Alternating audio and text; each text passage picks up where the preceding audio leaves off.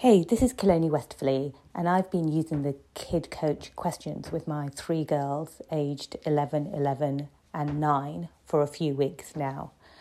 Um, the first thing it's worth saying is just how much they love the questions and they love engaging and how great the conversations have been between us.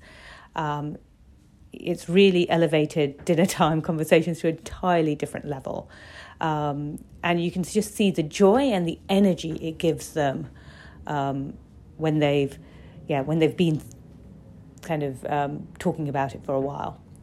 The second um, thing I think that's so fantastic about it is that it really exposes them to an entirely different type of question to the ones that they get at school. These are questions for which there is no right or wrong answer. You just have to work through it, think about it, um, voice opinions, back up your opinions. Um, it's it's a skill that they're not they don't really cover in the classroom anymore. There's just too much about getting to the right answer for the for the test. Um, and so that has been that has been fantastic.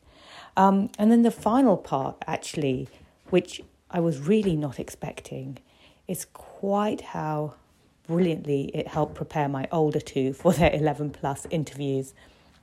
Um, the questions were exactly the sort of thing. Well, first of all, it prepared them for ask, answering questions that they hadn't thought about before.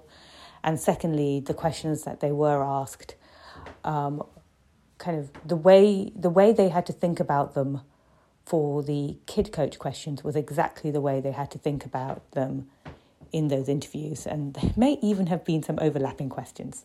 So um, that was definitely an unexpected bonus.